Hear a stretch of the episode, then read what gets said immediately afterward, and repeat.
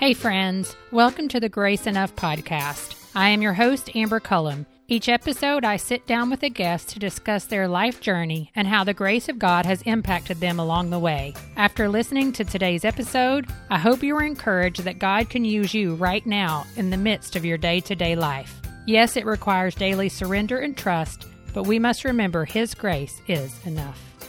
Welcome to episode 56. Today I am talking to Khristi Adams. Khristi just published her book, Parable of the Brown Girl. The stories of girls of color are often overlooked, unseen, and ignored rather than valued and heard. Khristi shares the stories of several young girls of color revealing profound cultural and theological truths. Khristi and I chat about what led to the writing of her book, about providing a safe space for young girls of color to talk about their experiences, common struggles girls of color face, and God's truth that speaks to those struggles. Listen to what Khristi has to say about the Imago Dei, the image of God as it relates to the struggles of a girl of color. The struggle so much, particularly with black girls, there's so much aesthetic uh, challenges. It's a constant thing your whole life you know, because you're growing up in a world where you are the minority and where your the uniqueness of your looks is not celebrated by the totality of the culture. And so it's this constant thing, you know. And for me, the Imago Dei and the image of God message is so important. But for me, for that one, particularly with churches, I put a lot of responsibility on churches and ministries for that because that's where we need to be hearing it. Now, uh, of course, in school, you know, I was getting things left and right, but in, in and in other spaces. But churches, I think, particularly have a real responsibility to project that message, and that's not where you know, well, we're all one, so it's all good. You know, like that's not enough. That's it's not to say that that in and of itself is not um, sufficient. Like you know, it's just not. It's it's definitely not enough. And I think that there need to be messages about what that means, the image of God. I think the churches, I think we get a lot of personal relationship stuff. You know, you get a lot of that growing up and how to have a personal relationship with Christ and, you know, sin, a lot of internal, internal, and, and that is, hey, uh, you know, your soul work and your spirit work, that's what's you know, most important. But when your external is being sort of like vilified daily, how do you reconcile that? And that is where those messages, we are literally all the image of God, but not necessarily like, hey, us as a total is the image. It's you're the image of God. You're the image of God. You're the, like, so sort of like in, on an individual basis. After listening to today's episode, I hope you are encouraged to read Parable of the Brown Girl. I hope you will lean in and learn from these precious stories and from the truths of God Khristi shares. Good morning, Khristi. Thank you so much for taking the time to be on the Grace Enough podcast. thank you for having me. Yeah, let's go ahead and just jump in and tell our listeners a little bit about yourself and what you do. Yeah, so currently, right now, I'm a chaplain at a boarding school in Pennsylvania, the Hill School. I'm smiling because, well, they can't they can't see me smiling, but I'm smiling because um, boarding schools, there's never one job. sort of the job on paper, but you're usually doing like five different roles. So I'm the chaplain there, but also um, instructor of religious studies. And so I teach a religion and film class. And um, I also am co director of diversity and inclusion. And um, I'm a dorm parent. Basically, just means I'm responsible for like maybe about 25 girls. Now, do you live there? Yeah, everybody has to, from the headmaster to you name it. Everybody has to. That's something that I re- that I realized during my interview that you you have to sort of live on the campus. So you don't necessarily have to live like in the in between the kids. Right. They give you really really fantastic housing. That's cool. Yeah, everybody lives there, and um, when we get breaks, like for example, like right now we break. You know, yeah. so we're breaking for about two and a half weeks now. Um, wow. So that's what I that's what I do as far as like my career is concerned. And then also, I split my time between there, that's in Pottstown, Pennsylvania, and New Jersey, um, which is where I live in New Jersey. is about an hour and a half from where I work. So my family's there, my church. Um, so I'm still very involved at my church and lots of friends and some of the other things I do, like the Becoming Conference, which we'll probably right. talk about, and the girls that I work with. So. So do you drive back and forth like every week? Uh, no. I was going to say, girl, that seems crazy. No, no, no. It just depends on, you know, what what's going on. So for example, like September through August, I September through not August through like now. Yeah. Or maybe through Thanksgiving. Like that first semester of school. Yeah, yeah, yeah. It's nonstop. I, if I can sneak out, you know, it's because I'm really, really busy and I need to drop my dog off with my parents and you know, I don't have, I can't have time for her like that particular week or something like that. It, that'll be usually like the majority of when I'm actually sneaking away. But now moving forward, like with the book coming out and a lot of my connections and opportunities are in New Jersey, like speaking opportunities and things like that. Um, so I'll be going back and forth quite a bit. And then in the summer, we're off for the whole summer. Nice. And so it's complete break for a while. Yeah. So I'm there, you know, when I want to be, or I'm traveling, or I'm here, or mm-hmm. so it's good. But when you're on, you're on. Mm-hmm. Yeah, girl, I can't imagine that. uh-huh. I mean, just be because it's an all girls school. Uh, no. Oh, okay co-ed. Nice. Um, it used to be all boys up oh. until 1999. Um, cool. So the Hill was always all boys, and now it's with boys and girls. And actually, it's like 60-40. So it's about 40% girls, 60% boys. So more boys. Wow. I just spend more time with right. the girls, just naturally by nature of sort of where I live and, and who I'm responsible for. Mm-hmm. But well, tell us, how did you come to know Jesus? A little bit about your faith journey you know, I always say like I grew up in church, but it really yeah, wasn't girl. until college that I really started my faith journey. Um, you know what? I don't want to slight my upbringing because I know a lot of that was really, really important. I, I would say my personal faith journey where I sort of right. started taking ownership over, you know, like, okay, who am I? Why, why am I a believer? What do I believe in? You know, those types of things. Um, is what really my parents taught me truly my right. own. Oh yeah. We, I hear that so much, which those Yeah. foundations set you up for success a lot of times, I feel like. Yeah, yeah. So that's why I said I don't want to slight it. I think I used to do that a lot, but in retrospect, those were just like seeds that were planted.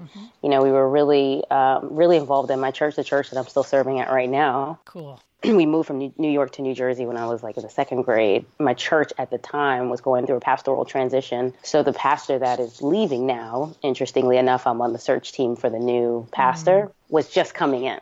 So he's been, Wow. And so, you know, the church was starting to be sort of rebuilt at the time that my family joined. Yeah. So the foundations of the church and the foundations of like my faith and even honestly like my family, you know, Yeah. really started there at First Baptist. And um, my pastor at the time was really very much had a focus on youth and youth development. And so, you know, I was really blessed to be there at that time where they were really wanting to invest in young people, like spiritual development and personal, academic, you know, all of those things. Yeah.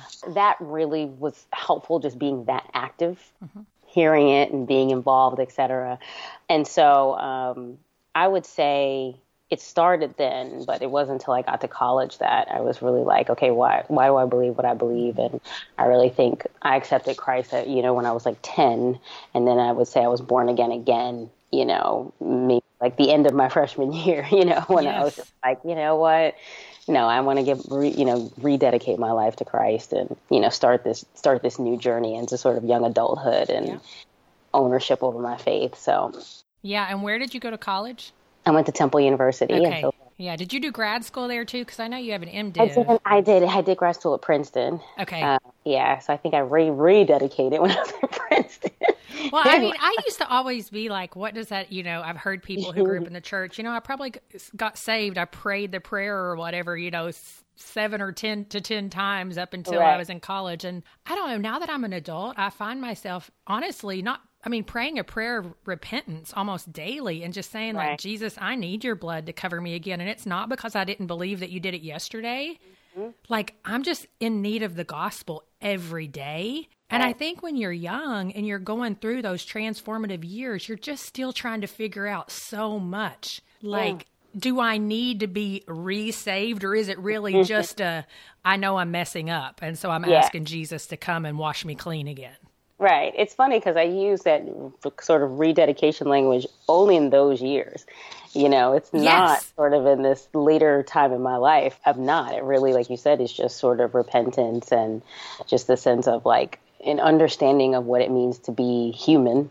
But then, you know, um, which I think I had some difficulty between sin and humanity. Mm-hmm. It's the same, you know, it's sort of one and the same, but just sort of like, okay, who, who am I trying to be? And also, who am I? Sort of, you know, innately, who am I, and how do I sort of live in that tension?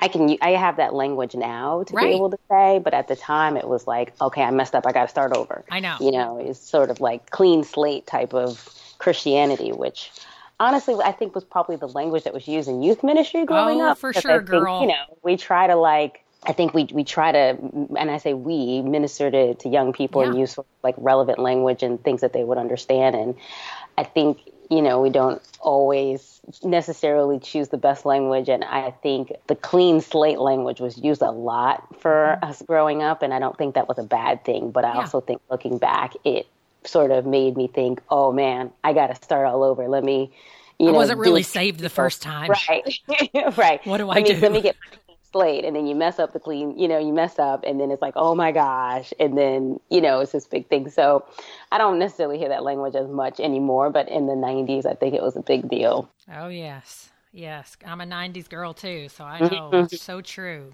Well, you are very passionate about providing young women and girls of color with a safe and supportive space to really help them grow and thrive. Will you share with our listeners what is it like growing up as a woman of color and why is it so important to provide this safe space for them to thrive? Yeah. So personally, it's funny because we were just talking about the language, right? Mm-hmm. There were things that I was experiencing that I didn't understand why you know, sort of like you grow up and even growing up in church, right? And it's like we're we're all one and we're all family and one in Christ and sort of all of that. But for me, it was like, okay, you know that, but then why am I experiencing these? Why am I having these different mm. experiences, these unique experiences that are challenging in ways that I felt like were specific to me. I didn't, you know, I was a kid, so I didn't know that right. other girls and I would say specifically black girls because I think other young girls of color and other ethnicities, you know, experience it, have their own unique perspectives, right? Right. But I just I didn't I I didn't know. I thought it was just me. Um, I didn't know it was a collective thing, and I kept silent a lot about the things that I was experiencing because of that. Because I was like, number one, I didn't think anyone would understand. Number two, I thought something was wrong with me mm-hmm. because I was the one dealing with it, you know? And then I felt like, well, why? I couldn't reconcile why I was having these thoughts or whatever experiences and no one else was, or I thought no one else was. Right. You know, like looking back now, you know, writing the book and just before I even wrote the book, you know, when you hear girls talk about these things, and you're like, wow, why, like, and they all think they're going through them in isolation. I think now there's a little bit more, you know, with technology and social media and television and all of that, you know, people are starting to like have these sort of like empowerment, Black Girls Rock, and all these other sort of endeavors where people are, I think, girls are starting to hear a little bit more of their narrative and their story yes. in those spaces.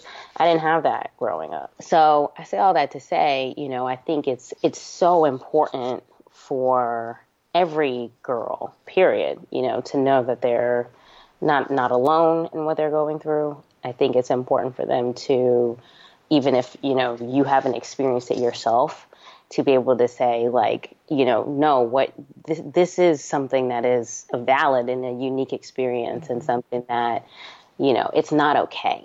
So that was another thing. There will be times there were a few times where I would be explaining something that I was going through or whatever, and like someone would say, "That's not okay," mm. or "It's a or it's okay for you to feel that way." You know that, right? And I'd be like, "Oh, I guess so."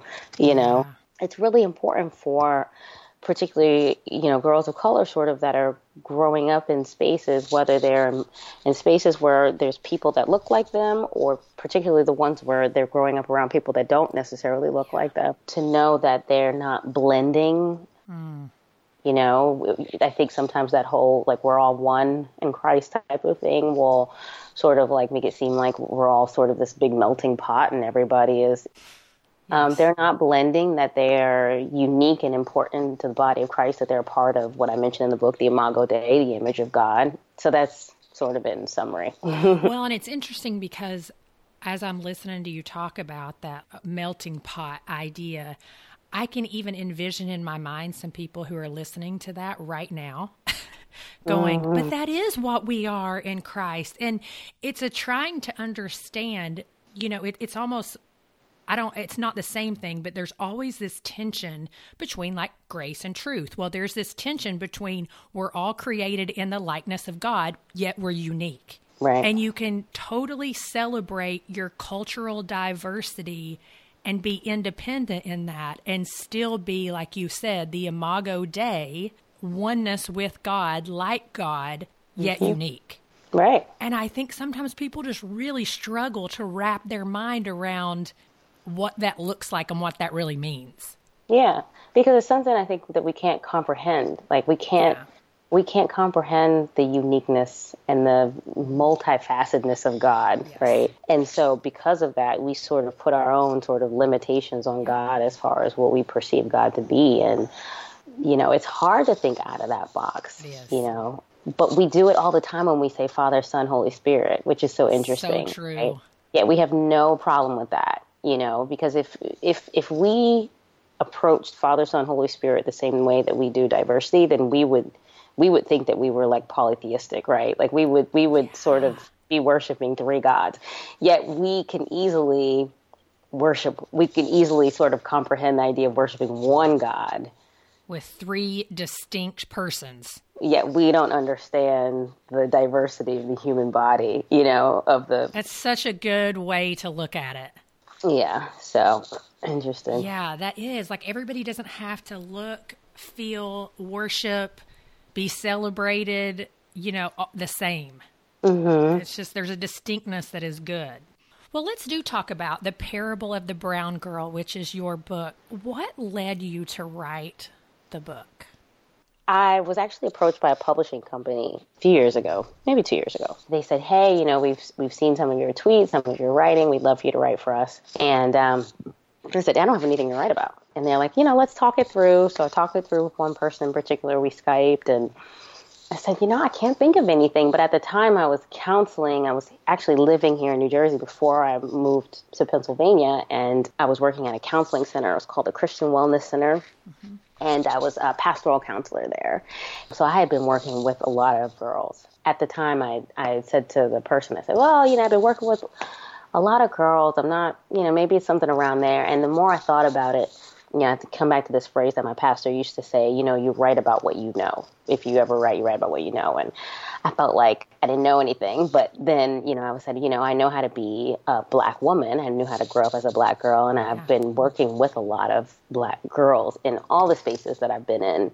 And particularly in this counseling center, right? These were the, the one-on-one times where didn't like even when I was at Azusa Pacific University or Georgetown, I was always working with girls um, but in this case, it was actual intentional one on one, you know, counseling sessions. And so I said, you know, maybe I'll write about that. Yeah. Brainstormed a little bit and, you know, thought through like, oh, what if Jesus met one of these girls? What would it look like in the Gospels? And um, so that's where sort of parable, the brown girl came about. The, the parables are always sort of named something that's yeah. sort of creative, metaphorical. And so that's how I got the title.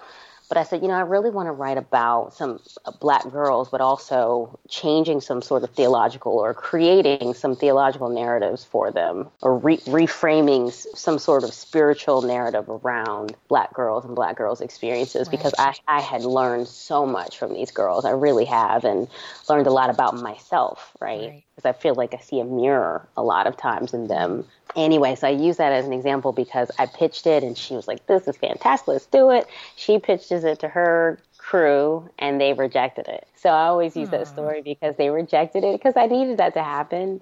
So they did and they said, you know, we want you to write about it's too narrow. The the audience is too Oh yeah. We don't think the audience is gonna sell. Interesting. And I said, Wow, you're really proving my point that was really what the whole point of my proposal was that, that these, these, girls are marginalized, that they are not ever really taking center stage, you know. Not enough and, people will be interested. Right. Oh, you yeah. know, um, that, you know, I'm like, oh, okay. So that, that proved it. So I took that and pitched it to two other um, companies, and both of them responded favorably, and I went with Fortress. So that was how the book came about. Wow. So it's a great story And the person who I worked with on the first one works for Fortress now. Oh, well, that's fantastic. Because, I mean, Yeah. she or he, I think you said it was a she. Yeah, I shout her out my book. hmm Yeah, just really supported you, it sounds like, and believed in what you were doing. She did. That's yeah, I didn't find that out until after my book was written. Um, and then she sent me a message on Twitter, and I was like, "Oh my goodness, you're right." So I went back and I thanked her my um, acknowledgments. That's so cool. Each chapter of the book does cover a common struggle that a girl of color faces. And some of those being, you know, the angry black woman or the angry mm-hmm. black girl, the black girl being insecure in what I know of, people would call it insecurity in a white space. Mm-hmm, mm-hmm. Yeah. The not having a voice. There are all kinds of examples in the book. I watched a couple of the videos that you did with some of the young women mm-hmm. that I will link in the show notes so people can go and look at those mm. and see some of the impact of what those chapters as they read them and just collectively said, Yes, somebody understands. This is like my voice coming out. Mm. Talk to us a little bit about the response of the girls that you have sat with, the girls that, who have read this book, and just what their response has been.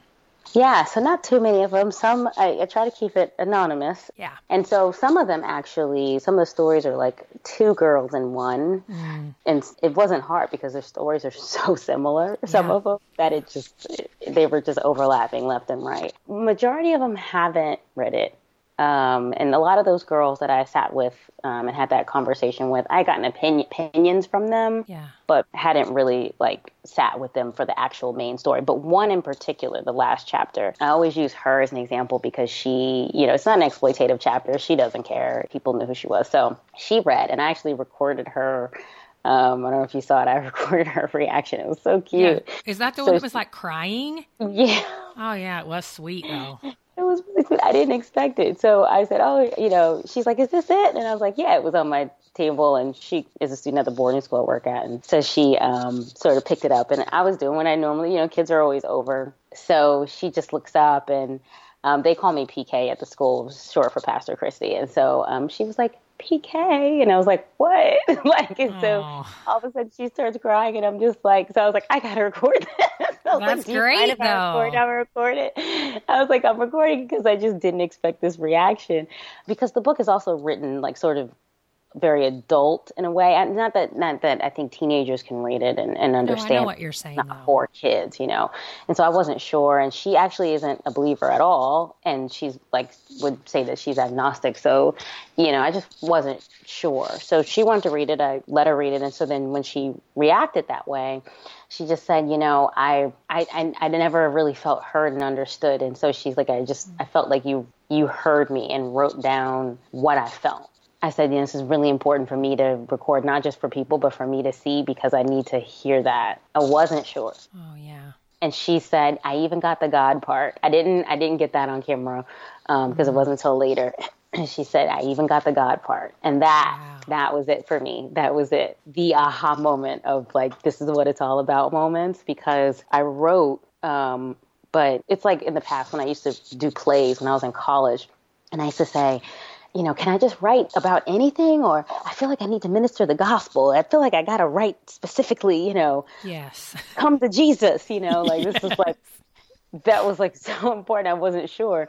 And so, you know, as I've grown and um, evolved, you know, my prayer is always that people, regardless of what the topic is, they can see Christ in it and that that will shine, like regardless of what I write specifically. And um, for her to say that, I was like, yes, that's it, because I want everyone to be able to read something, read this, get something out of, but for them to be able to get the God part, right, quote Right. unquote, like she said. Yeah. And that was after just reading a chapter, so that was really important to me. And really encouraging, too, I'm sure. Mm-hmm. Because I know, I mean, I've never written a book, but I know I've heard so many authors say, you know, you just put your heart and soul out there.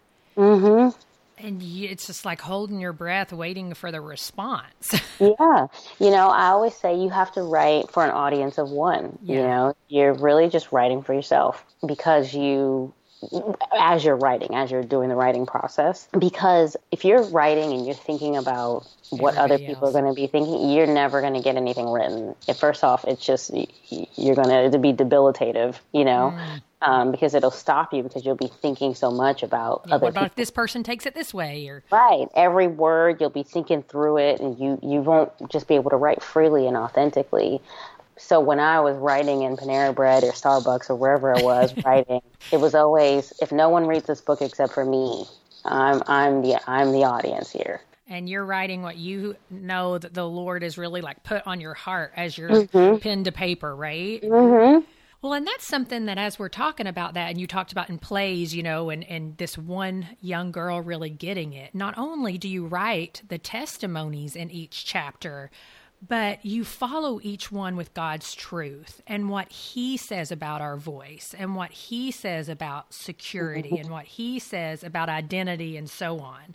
It's great to hear someone, you know, agnostic said, and I got that God part. So, will you share a few of the truths that you have shared in the book as a response to some of those chapters that you wrote that you really feel like girls of color? I mean, we all need to hear them yeah.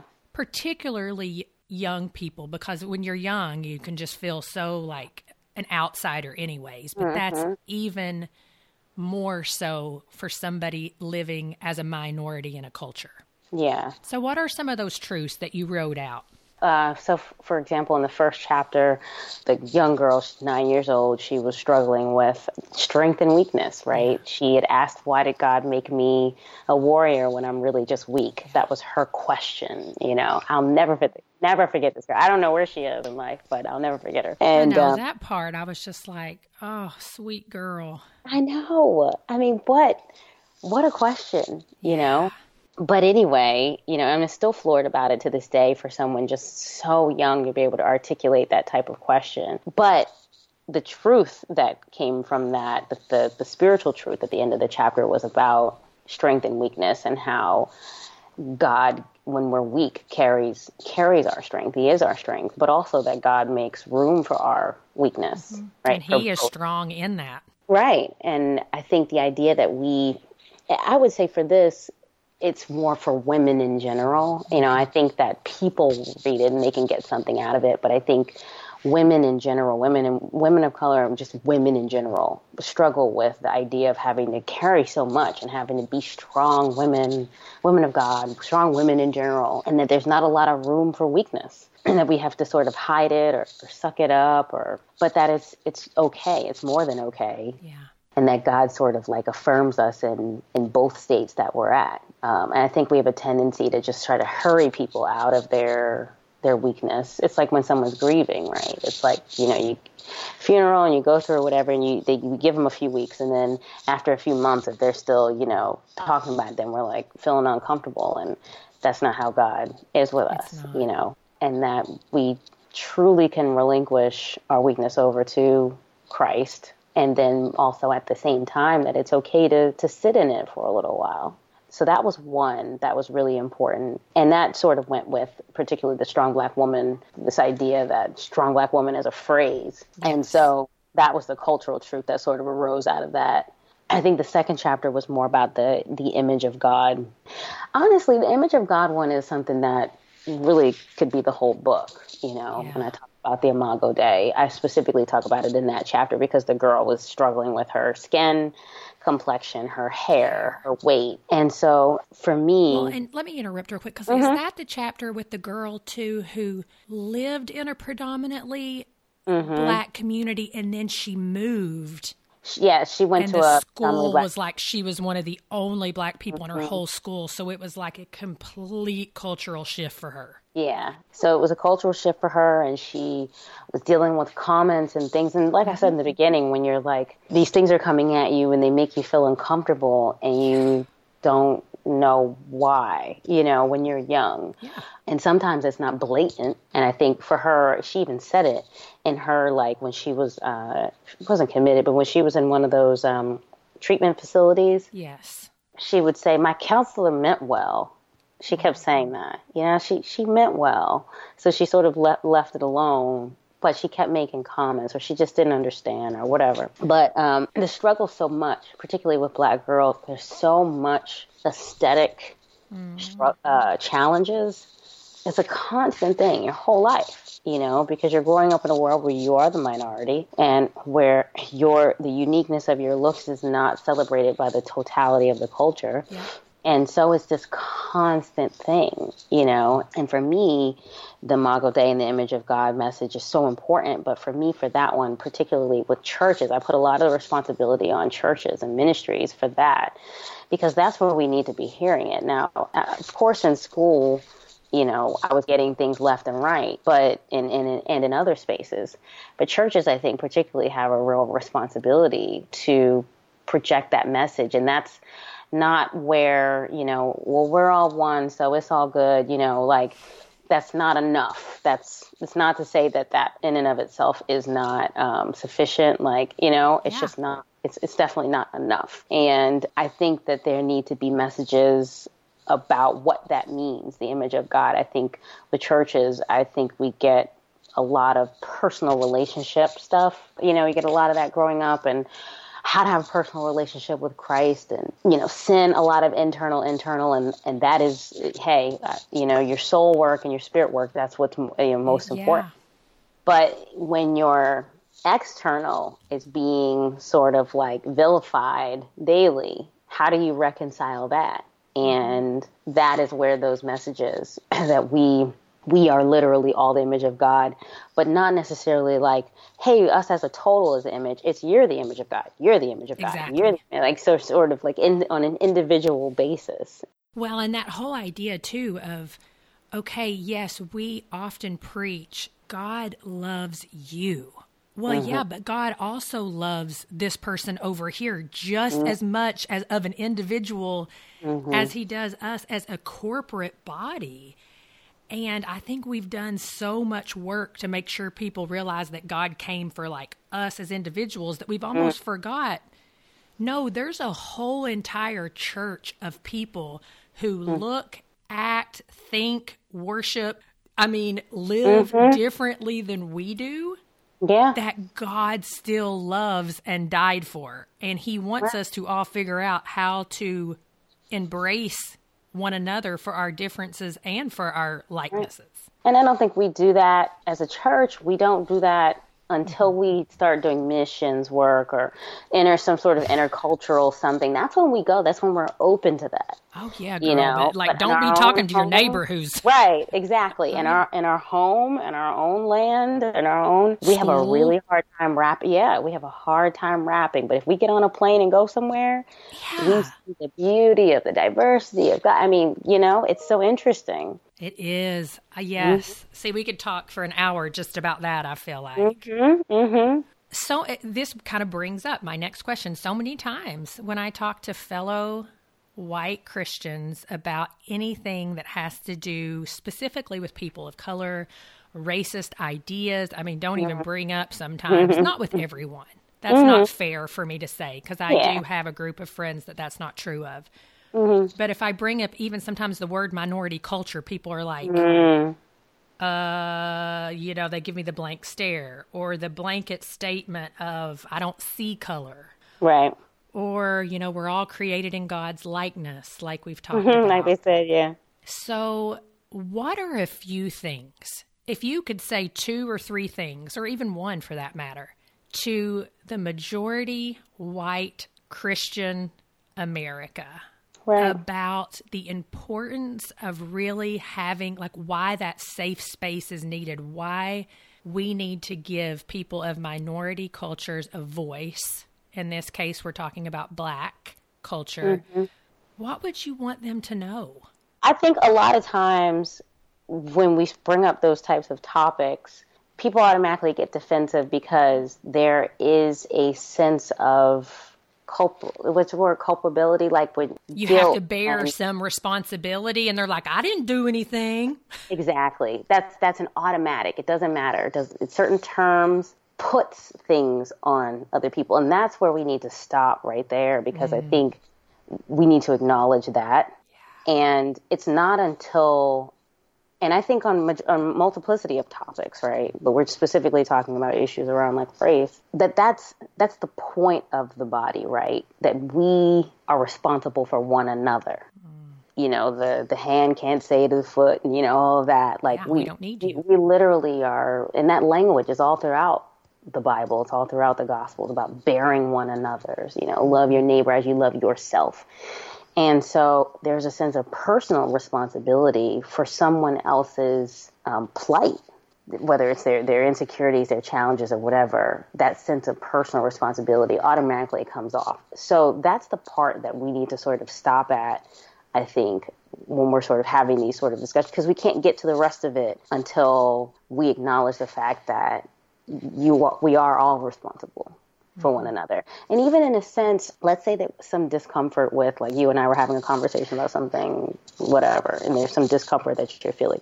I would say even vice versa, right? In the sense that there is a responsibility that I would have with you, right? In mm-hmm. terms of not necessarily, oh, making you feel comfortable, but also making sure that we get to a place where we can see eye to eye where the two of us can like sort of move forward. So it's not my sole responsibility to necessarily make you feel comfortable, but at the same time, like if I'm bearing things and you're carrying something, so that's sort of really out of the box sort of thinking, right? Yeah. So, you know, the idea that when we were talking about you you can fly to another country and you can see the beauty of that, but next door, right, you can't. Why? Because they're that neighbor that they're in your school, they're across the street. You bear some sense of responsibility in that. Once everyone, what white people, if we say that, really start to see, really start to embrace that as the go- the gospel message, part of an essential part of the gospel message, bearing one another's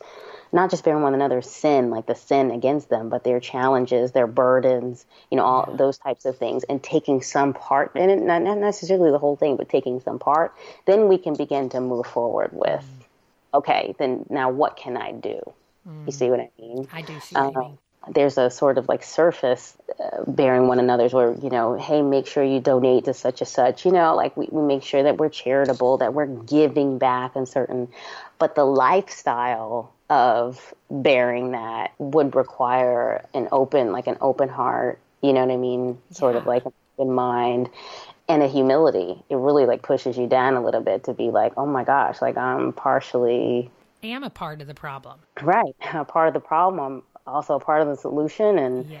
for a lot of people that are resistant, they don't want to be. They don't want to acknowledge that they're part of the problem, nor do they want to acknowledge, nor do they want to have any role or responsibility in being a part of the solution. And so as a result, they will automatically push back mm-hmm. on these types of conversations because they don't want to carry it and bear it at all.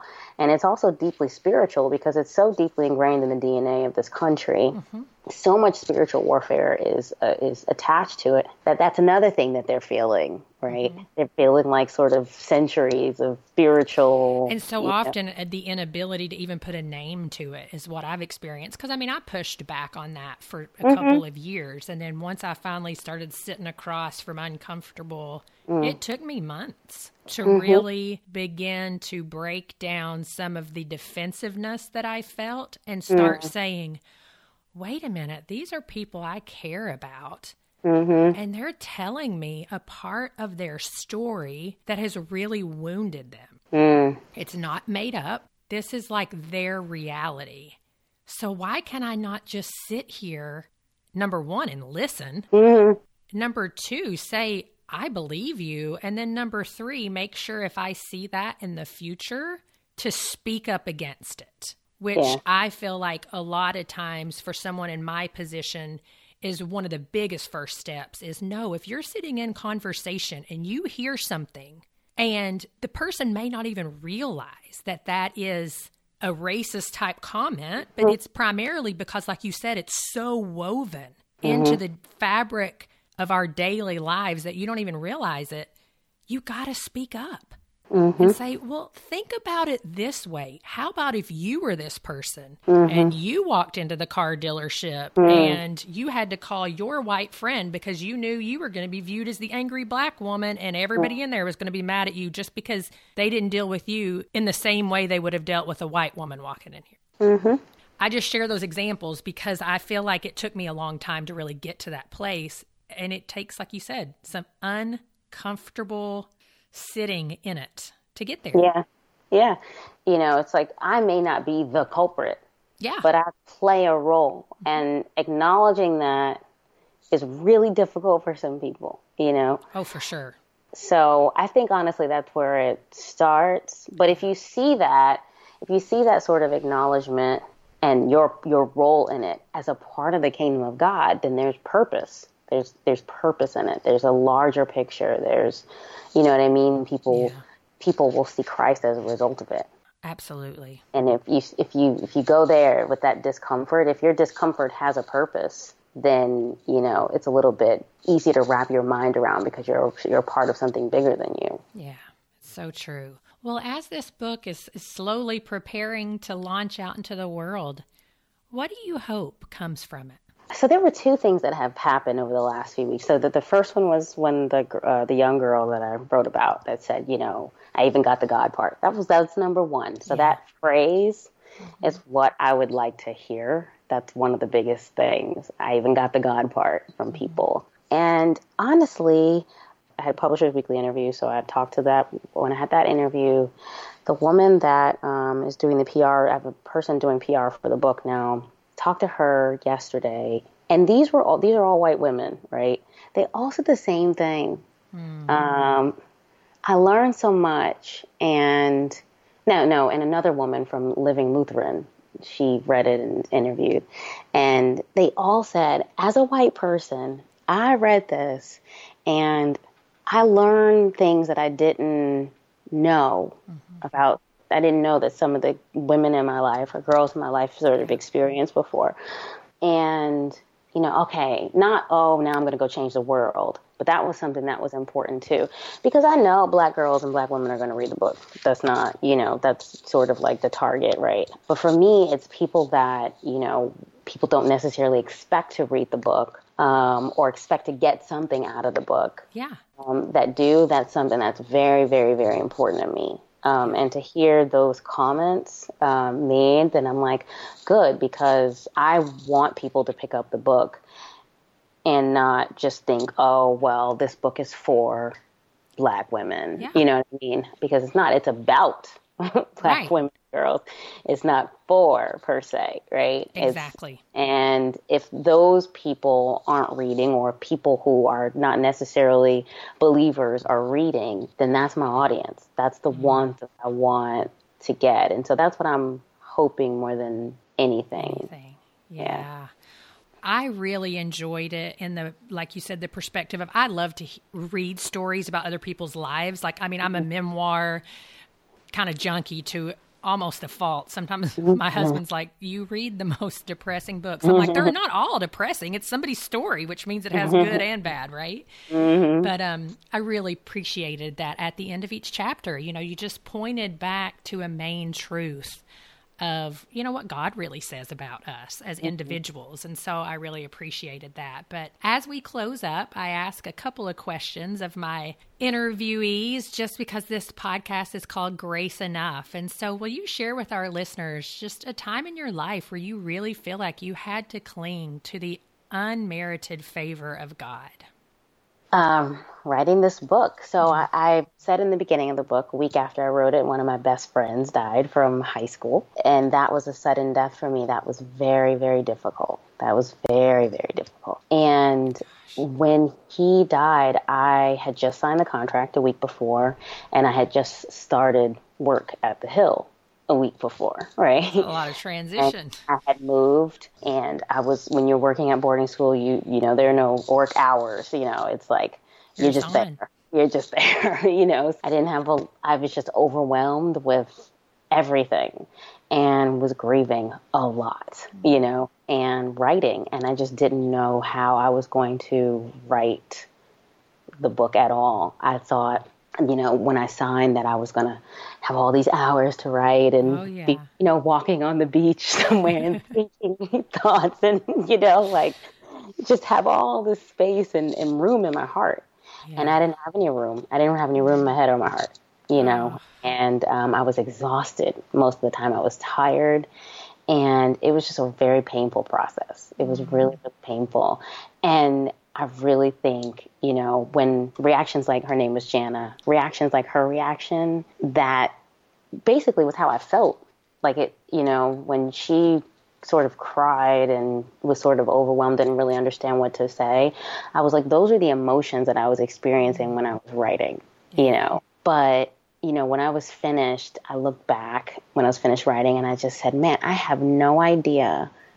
I have no, I mean, now I do have an idea, right? Like it was like completely the grace of God that was with me, you know, but it was grace that carried me. It was grief that carried me. You know, I don't know what the book would look like I have no idea what the book would look like had I not been grieving. And had I not been had I not been exhausted, had it been that book that I wanted to write, you know, with all the time and my heart was clear and all of that, I don't know if it, it would look the way that it looks right now. Right, the raw uh, mm-hmm. emotion that comes out.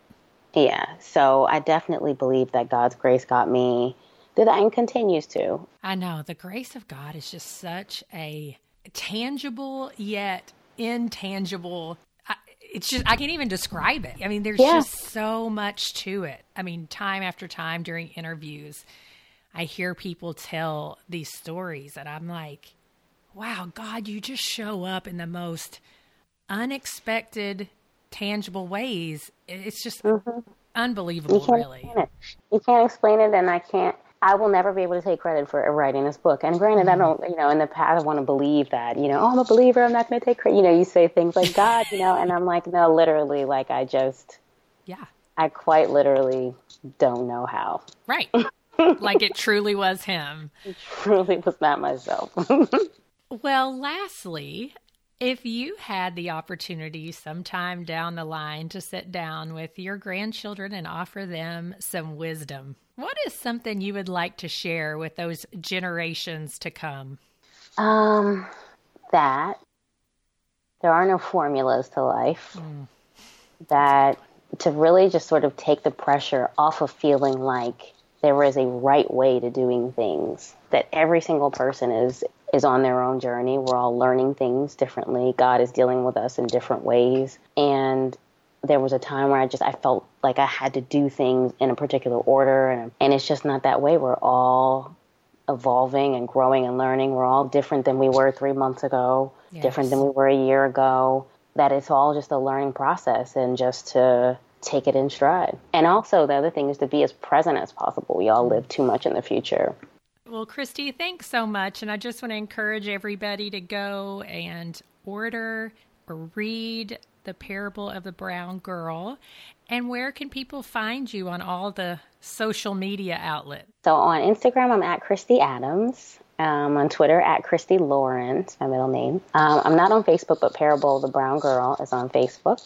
And uh, just my website, KhristiLaurenAdams.com. Thanks so much for being here today. Thank you. Thank you for listening to today's episode. Resources, links, and quotes from today's conversation can be found at graceenoughpodcast.com under the show notes tab. If you are enjoying the show, I would like to ask you a few favors. Number one, make sure you are subscribed to the podcast. You can head over to Apple Podcasts, Stitcher, Spotify, Google Play, and iHeartRadio. Clicking that subscribe button helps to make sure you never miss a new episode of the podcast. Number two, if you enjoy the show, would you take a moment to leave a review on iTunes? Those reviews help me to know how the show is impacting you. And number three, the best way to grow is for people like you to share it with your friends. Will you share your favorite Grace Enough podcast episode via text, email, or social media? Again, I'm so grateful for each one of you who listen week in and week out. Thank you for listening to the Grace Enough podcast. Tune in next time.